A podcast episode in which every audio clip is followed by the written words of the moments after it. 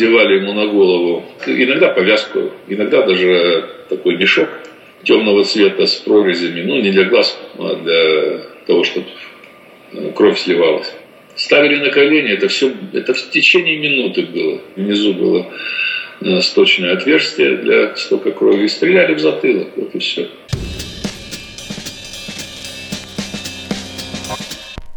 Привет! Это подкаст «Текст недели». Меня зовут Алексей Пономарев. И сегодня в нашем подкасте репортаж Саши Сулим из Белоруссии, единственной страны Европы и СНГ, где до сих пор применяется смертная казнь. Сашин текст состоит по большому счету из двух частей. Первая довольно банальная история любовного треугольника, которая закончилась очень жестоким убийством двоих его участников – мужчины и женщины. Исполнители этого преступления, Александр Жильников и Вячеслав Сухарко, были приговорены сначала к пожизненному заключению, а затем, после пересмотра приговора в январе 2018 года, к смертной казни. Предполагаемая заказчица убийства Алина Шульганова, она пошла на преступление из ревности, получила 12 лет тюрьмы. Вторая часть репортажа – интервью с Олегом Алкаевым, который в течение пяти лет, с 96 по 2001, работал начальником СИЗО номер один, или Володарка, как его еще называют, расположенного в самом центре Минска. Именно в этом СИЗО приводятся в исполнение все смертные приговоры, вынесенные на территории Республики Беларусь. В нашем подкасте вы услышите фрагменты интервью Олега Алкаева и рассказ Саши Сулим о том, как она работала над этим материалом.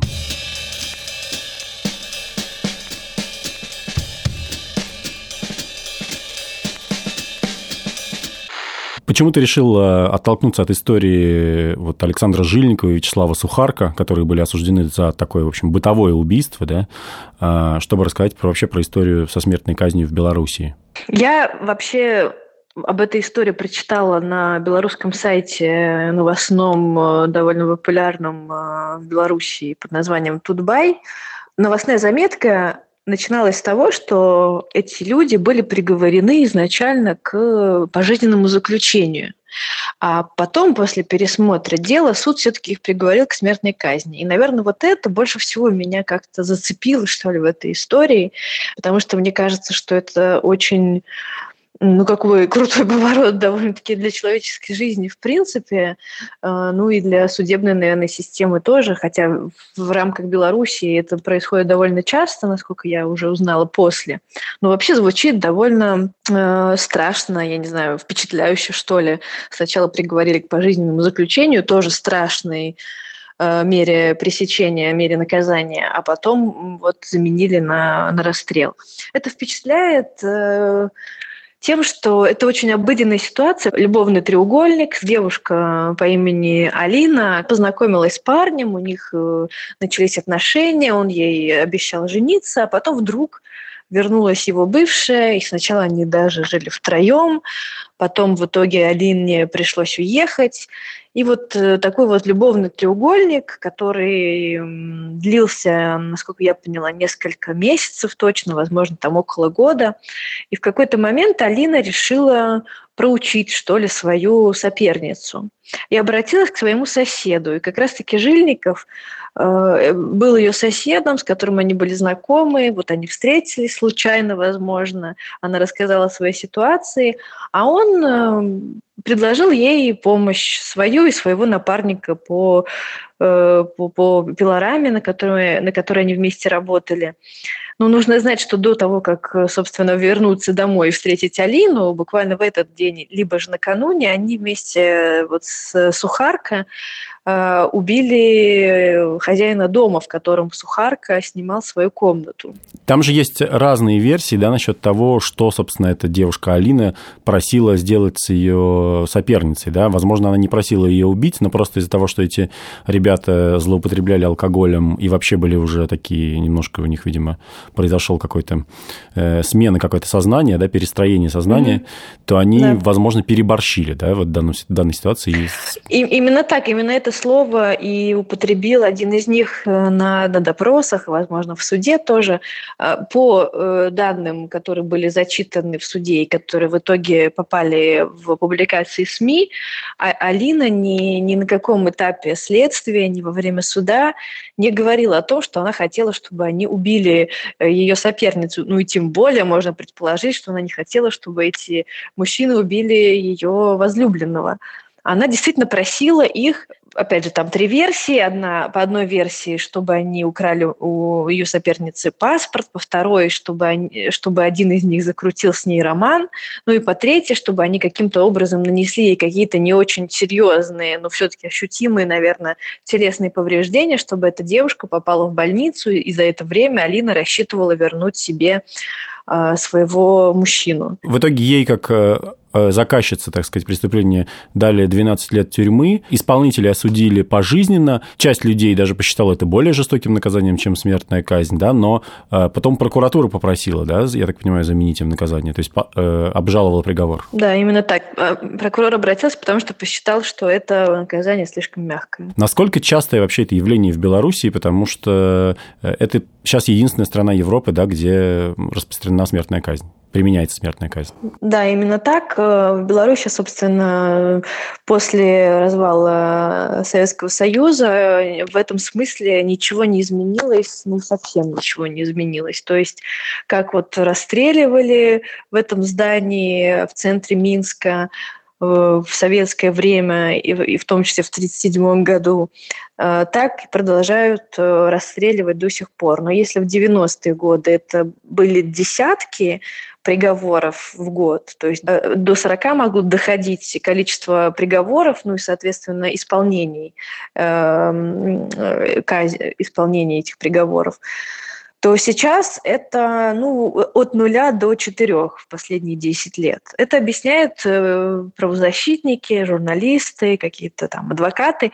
тем, что, во-первых, эм, в 90-е годы, только в 97 году появилась такая такое наказание, как пожизненное заключение, и, а также 25 лет э, колонии. То есть до этого либо преступника приговаривали к смертной казни, либо он получал 15 лет.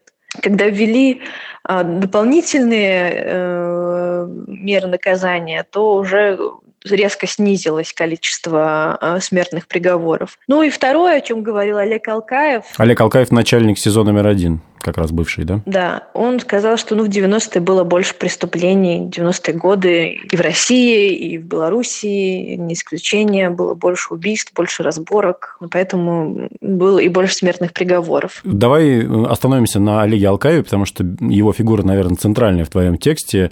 Человек, который э, занимался, возглавлял так называемую расстрельную команду, да, про которую он потом написал книгу, уехавший в 2001 году в Германию и получивший там политическую убежище, благодаря чему он теперь может рассказывать про то, что там происходило.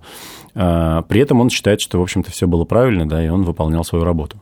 Э, я к этому спокойно отношусь. Ну, вынесли, вынесли. На то суды. Если есть статья в законе, ну, ее использую. Э, мы же не, как говорится, не обсуждаем правила дорожного движения. Написан закон, надо соблюдать просто.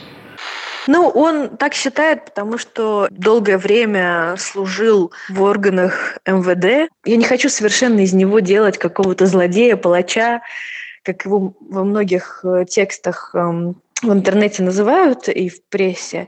А, он исполнял свою работу это как бы подразумевало, вот когда он занял должность начальника СИЗО номер один, он знал, что ну, обратная сторона этой должности – это вот э, возглавлять вот эту вот расстрельную группу. Группа по приведению в исполнение смертных приговоров. Так и называлась официальный статус.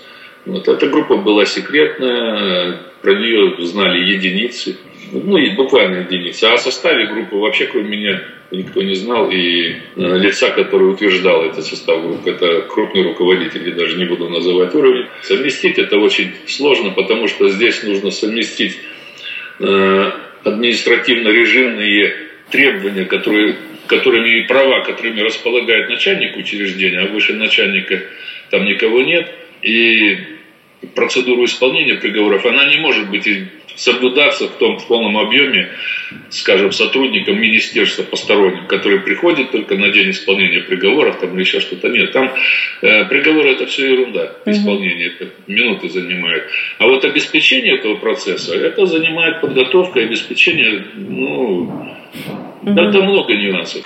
Поэтому для него, мне кажется, это была какая-то психологическая защита вот так говорить, что я исполняю решение суда, значит, и, и здесь нет моего никакого, никакой моей ответственности дополнительной. А там же есть и политический момент, да, вот э, про его рапорт, история, который в какой-то момент оказался в СМИ, и, собственно, после этого он и решил уехать.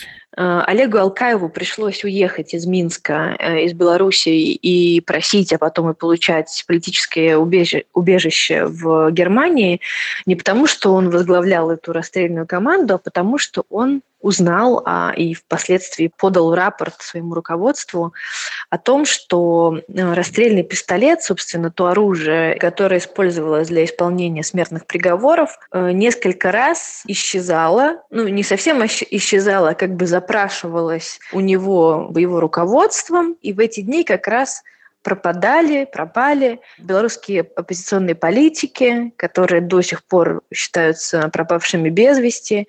И Алкаев в своем э, рапорте предположил, что именно из этого пистолета, собственно, они и были убиты. И началось расследование действительно этих э, обстоятельств.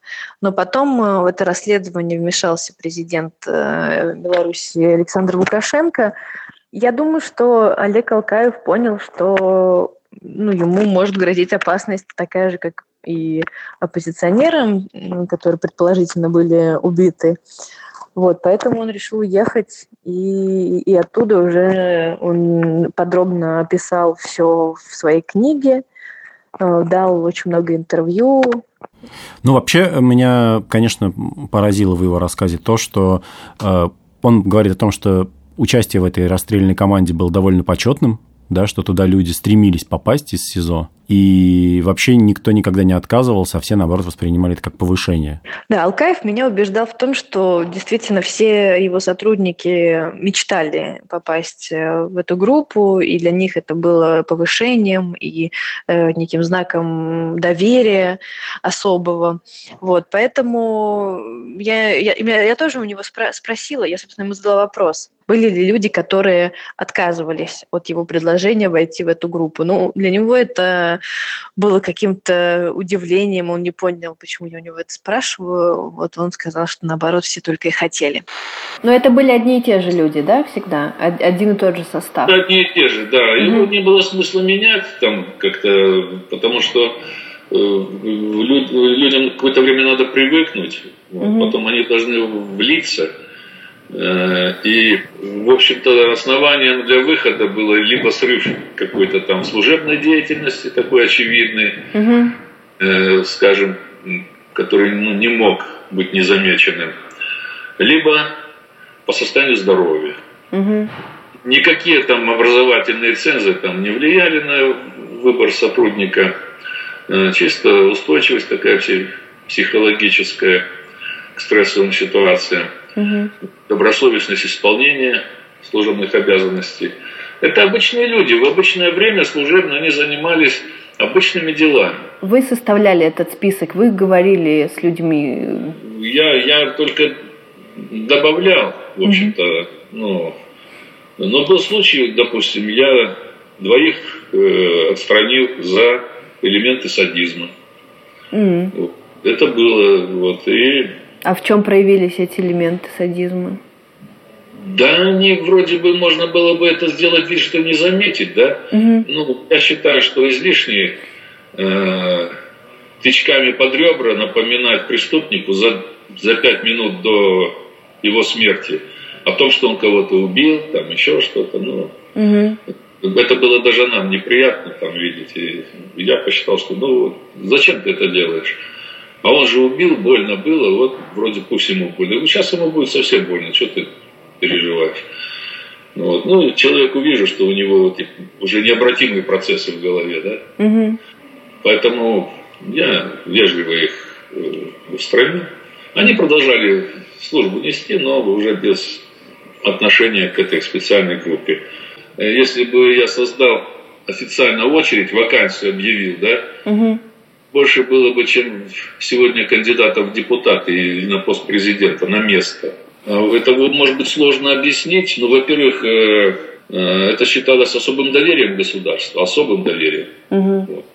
Ну, были стимулы, понятно, там и материальные, и, э, скажем, моральные. Допустим, все члены группы получали звание на потолок выше. Никто никогда не отказывал. Я знал, что у людей было, у сотрудников, у всех практически тайное стремление попасть в службу. Ну, как это элитное подразделение считалось, оно нет. Mm. Абсолютное отношение такое, что, мол, подумать, да никто не думал, не задумался, кого там чужая жизнь особенно волнует. Можно подумать, на мясокомбинате там приходят и кого-то волнует судьба животного. Но ведь еще интересно, что он, с одной стороны, последовательно выступает за то, чтобы смертная казнь сохранялась, а с другой стороны, он как-то с гордостью, как мне показалось, говорит э, тебе о том, что он вообще-то, ну, если можно так сказать, окультурил эту процедуру, да, э, из, исключил из нее некоторые варварские какие-то элементы, как он их сам называет, да, там расстрелы в лесу, какие-то такие штуки, давал э, заключенным доедать передачи, которые им передали в последний момент, вот это все. Из того, что он мне говорил, мне показалось, что ему хотелось все-таки создать из себя некий образ, э, создать положительный образ себя в этом интервью. Поэтому, конечно, он говорил и о том, что именно он решил перевести казни, перенести казни из леса в помещение. Именно он разрешил передавать передачи родственникам э, осужденных. А день, когда, собственно, приговор приводится в исполнение, э, решают кто? У руководителя э, э, вот этой группы, ну то есть у меня, угу. по старой инструкции союзной было 5 дней на исполнение приговора, а потом уже по белорусской инструкции это срок удлинили до месяца. Вот. И в течение месяца я там выбирал день, принимал решение, когда, когда исполнять приговор. Вы, у вас был какой-то способ решения, ну, то есть какой-то ритуал связанный с этим, или вы просто... Нет, нет, Ну, был, знаете, я так скажу, может быть, один из плюсов из немногих в этой должности. Осужденные э, смертной казни никогда не получали передачу. Вот. И я этот вопрос решил. Они стали получать передачу раз в месяц. И вот, как ни странно, передача уже влияла. Если человек получал передачу, я давал возможность ее доесть до конца. Потом они сами просчитали даже, они считали, передачу получил, значит, у него еще гарантировано 2-3 недели жизни.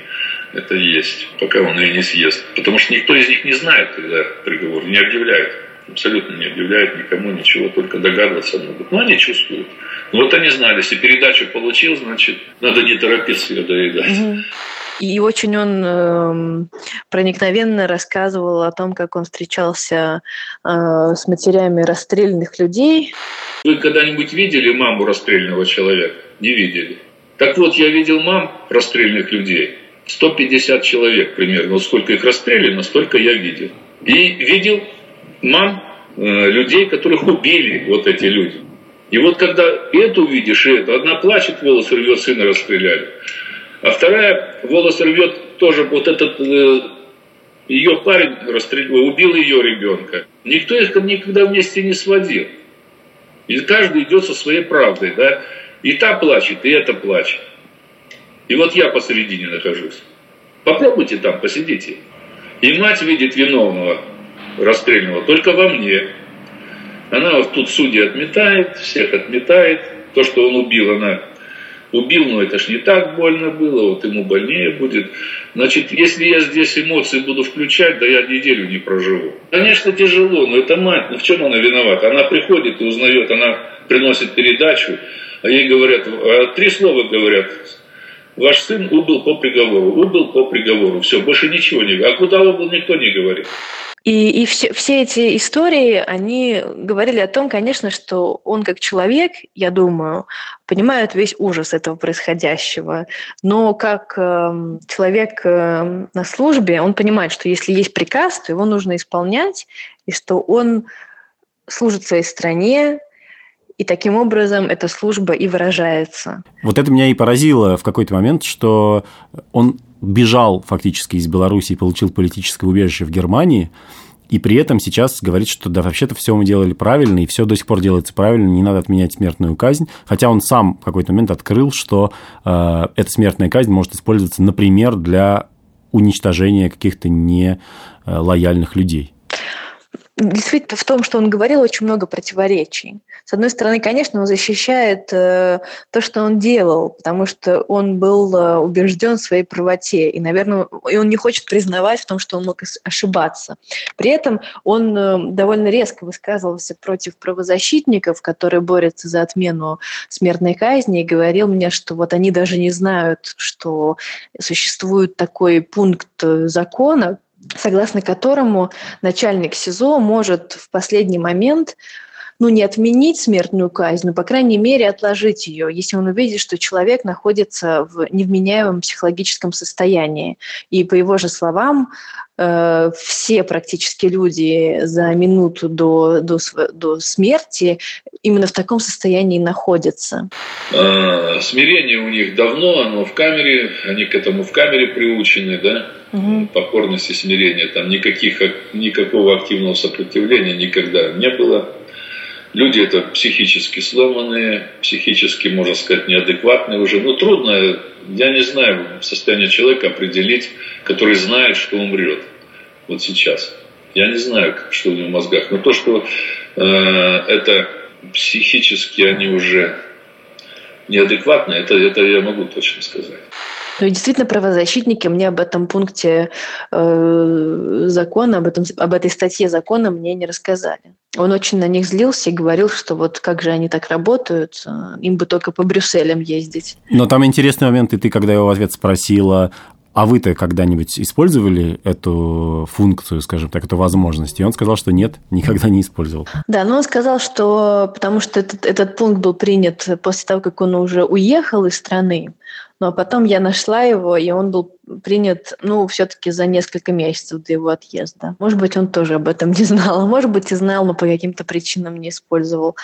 Ну, мы же понимаем, да, что уже прошло давно, довольно много лет, и у него есть свои какие-то обиды на тех же правозащитников, возможно, потому что они, естественно, в его фигуру очень много вкладывают э, негатива. Он стал неким воплощением вот, вот палача, да, вот белорусский палач. Есть много даже публикаций, опять же, в интернете, э, где именно так называются интервью с ним. Но мне кажется, конечно, ему это не очень приятно. А вот скажи такой личный, наверное, вопрос буквально там пару месяцев назад ты общалась с ангарским маньяком, который осужден пожизненно, а теперь э, пообщалась с человеком, который приводит в исполнение смертный приговор, приводил раньше, пусть в другой стране, но да, в похожей ситуации. Какие вот у тебя ощущения? Тот же, например, ангар, ангарский маньяк, может быть, он заслуживает смертной казни? Э, хочу сразу сказать, что после моего разговора с Алкаевым я сказала коллегам, что э, это интервью на меня произвело гораздо больше, ну не гораздо больше, а просто э, сильное впечатление, наверное, еще более сильное, чем мое интервью с ангарским маньяком.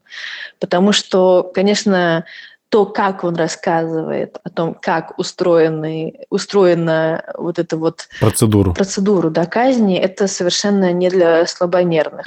Вызывается начальник конвоя, опять назначаемый мной, это уже руководитель, один из членов группы, э, получает попутный список, так называемый документ для угу. конвоирования, э, писалось на вокзал Минск пассажирский.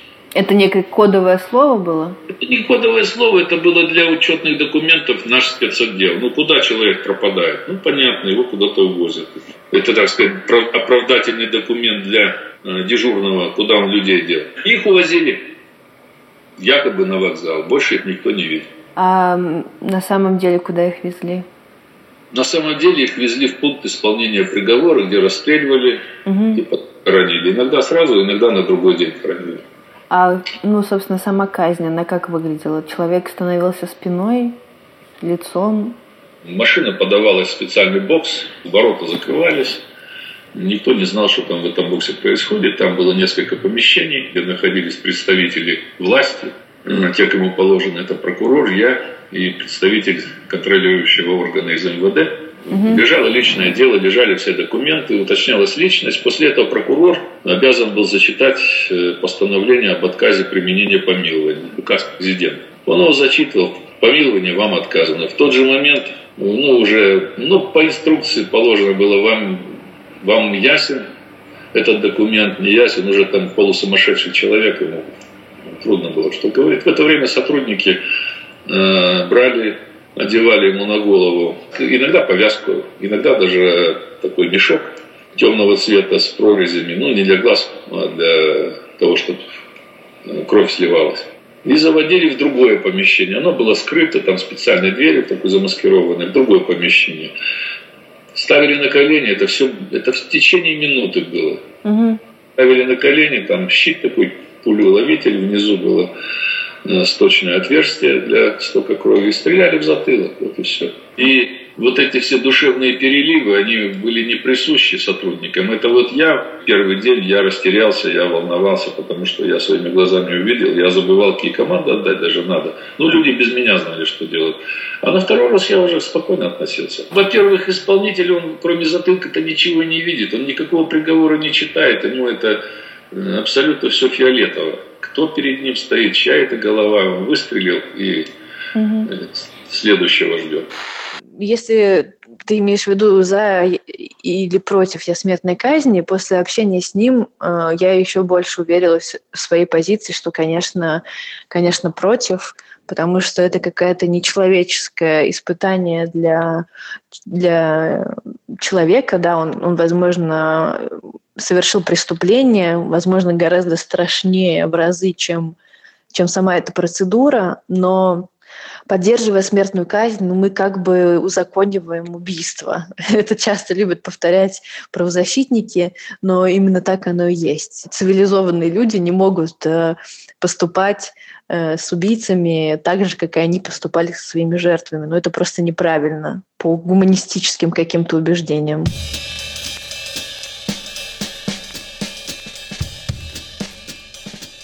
Надо сказать, что мнение президента Беларуси Александра Лукашенко о возможной отмене смертной казни не совпадает с мнением Саши Сулим. Вы за то, чтобы отменить смертную казнь? Я уверен, что вот поставив этот вопрос сейчас, и честно, если в этом даже зале просвещенных людей, и главное людей, может быть, которые не столкнулись с подобными преступлениями, вы, ваши семьи, родные, близкие – Э, не все будет однозначно. И когда мне на стол кладут документ, и я его открываю, а я всегда требую, чтобы было приложено э, за что человека, так и приговаривают к исключительной мере. И когда я открываю папку с документами и фотографиями, обязательно мне страшно становится. Я вам даже больше скажу.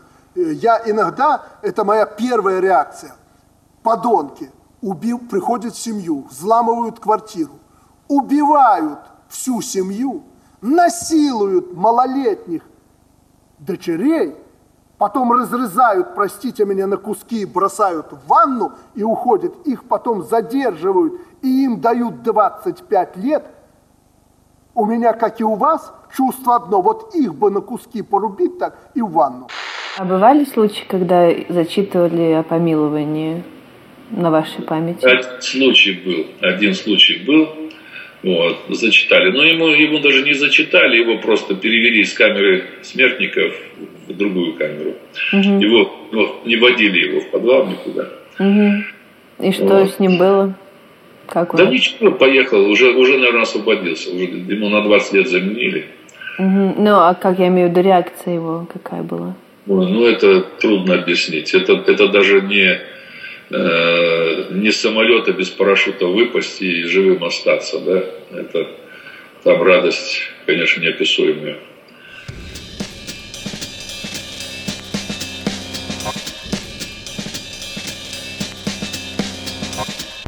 Это был подкаст «Текст недели». Меня зовут Алексей Пономарев. Со мной беседовала специальный корреспондент «Медузы» Саша Сулим. Подписывайтесь на другие наши подкасты «Как жить», «Медуза в курсе» и «Дело случая». Не забывайте ставить нам оценки в iTunes и писать отзывы. Это помогает другим слушателям найти наши подкасты. Пока. Пока.